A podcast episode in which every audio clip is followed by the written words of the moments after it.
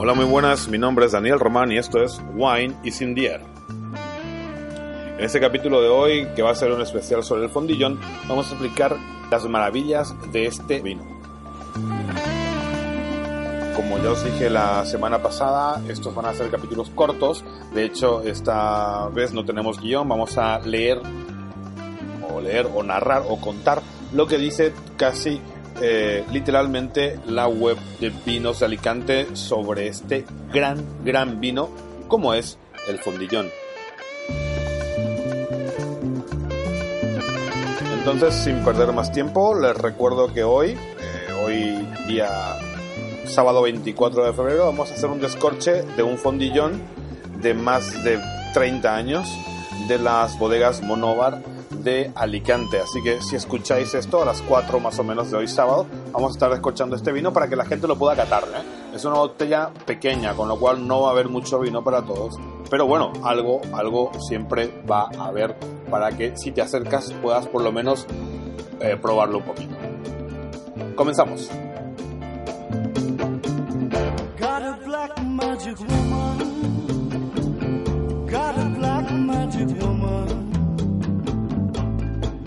I've got a black magic woman. Got me so blind I can't see. That she's a black magic woman. She's trying to make a devil out of me. Don't turn your back on me, baby. El fondillón es un tipo de vino de Alicante único en el mundo, reconocido por la Unión Europea eh, en su base de datos de eBacus, que es una base de datos digitalizada de todos los vinos tradicionales de Europa, y con especial protección dentro de la denominación de origen Alicante. Sus principales virtudes son que procede de la sobremaduración de la uva monastrell en la cepa, eh, algo que se puede hacer en Alicante en determinadas vendimias y gracias al largo, un largo verano y a la poca humedad y limpieza del ambiente que se produce entre octubre y noviembre, que puede alargar el ciclo de, de, vida de la uva monastrell, que ya es tardío de por sí, hasta estas fechas. ¿no?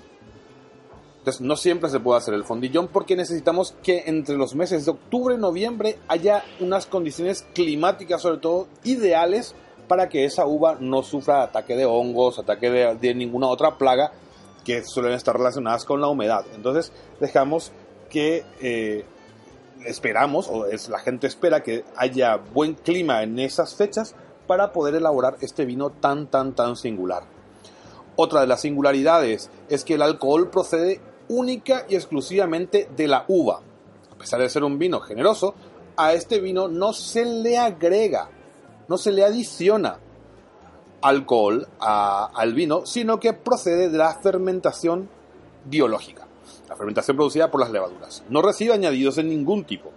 Eso también lo diferencia de otros vinos protegidos, aunque guarde algunas semejanzas organolépticas con los oportos o con algunos vinos de Jerez, que sí tienen añadidos. El oporto y el Jerez normalmente se les encabeza, ya sé que no a todos los, Jerez, pero bueno, a la mayoría de ellos, a su gran mayoría, un 95% seguramente, se les añade alcohol. El mínimo de alcohol permitido para que sea fondillón es de 16 grados. La carga de azúcares de la monastrell es alta, su potencia de color y aromas también, lo que permite que el vino pueda tener una vida larga. Esencial, por supuesto, para este producto. El mínimo de crianza es de 10 años. Lo que lo hace especial y diverso es también que el tipo de toneles y barricas utilizados son únicos de esta parte. En muchos casos son toneles muy viejos, alicantinos y mono- eh, monoveros. Monóvar es la comunidad pues, más tradicional de estos vinos, ¿no? También se llama una bodega así. Con volúmenes que abarcan de, de 1200 litros y aporta esa carga de madera y los toques cálidos que encontraremos en este vino. Los envases para la crianza constituyen uno de los patrimonios más singulares de la denominación de origen de Alicante, pues unen la historia de las pipas de vino, las viejas cavas de los caseríos de la huerta de Alicante o el transporte de los vinos por todos los lugares del mundo, gracias a estos toneles. Hay que recordar que el tonel, a pesar de ser voluminoso y grande, es, un, es una herramienta muy, muy manejable. Se maneja muy fácilmente. Este seguramente vamos a hacer un, un capítulo especial sobre tonelería y vamos a explicar, pero de verdad que a pesar de que es voluminoso, es grande, eso es- lo puede mover un niño. Es muy, muy fácil de manipular. El envejecimiento del producto se realiza de forma tradicional por el sistema de soleras. Recordamos como eh, eh, Jerez, ¿no? Con la mezcla de las mm, añadas más antiguas con un porcentaje controlado de otras más nuevas. Ya habíamos explicado esto en el capítulo de Jerez, lo que provoca una gran riqueza del producto. También puede realizarse mediante añada, es decir, con las mezclas de vinos de la misma añada. En el etiquetado del producto, a partir de do- de 2014, quedarán definidos ambos sistemas. El que tenemos aquí es a partir de Solera. Aunque también eh, tengo otro que es de añada, pero seguramente no lo vamos a probar. El fondillón de Alicante es uno de los productos históricos de esta denominación de origen, pues eh, crecido en la propia huerta de Alicante era el producto de más alto nivel y mejor valorado de la historia en Alicante.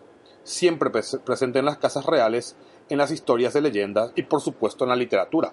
Lo evidencian Shakespeare y muchos otros autores que hablan de este vino. ¿no? y dejan su testimonio y dejan eh, una idea de lo que son. Hoy en día ha comenzado un control de elaboración del mismo, de acuerdo a manuales de elaboración creados por la propia, por el propio Consejo Regulador y recabando datos y recabando la historia de estos vinos. La intención es mantener la autenticidad del producto y transmitirlo de forma homogénea a los nuevos elaboradores, que recién ahora, bueno, tenemos que entender que, claro, si ahora está haciendo un vino de fondillón, recién a los 10 años vamos a poder probarlo. Y la verdad que, que- que- que cuesta mucho. Eh, pues muy bien, señores, esto fue todo. Hablamos de este vino de fondillón. eh, hicimos este podcast para la gente que va a venir a la tienda a, a probar el vino y espero que les haya gustado.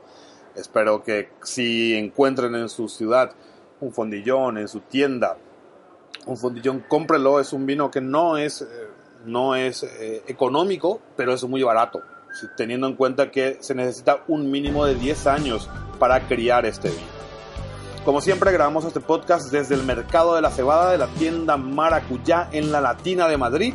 Si escuchan ruidos, ambiente, es porque estamos en un mercado y esto está bulliendo ahora mismo de gente. Así que les esperamos hasta el próximo capítulo de Symposium Podcast. Mi nombre es Daniel Román. Muchas gracias.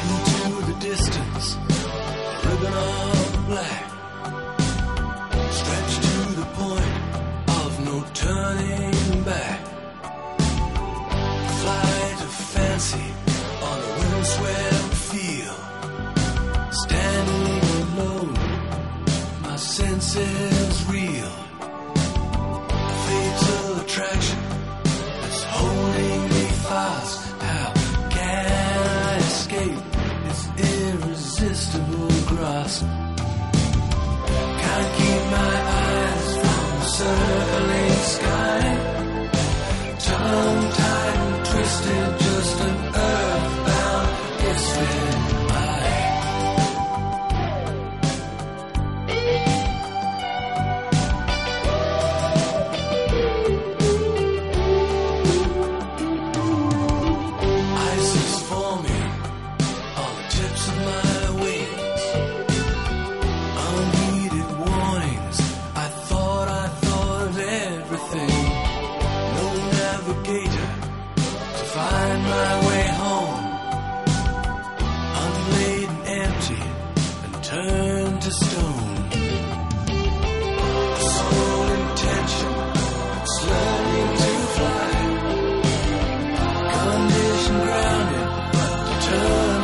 try.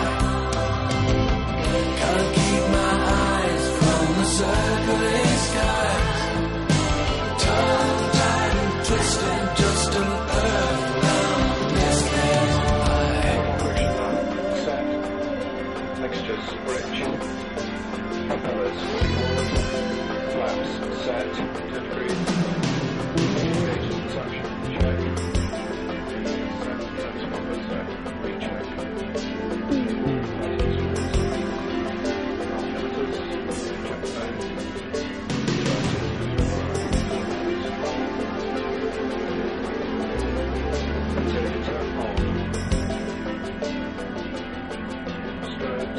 谢。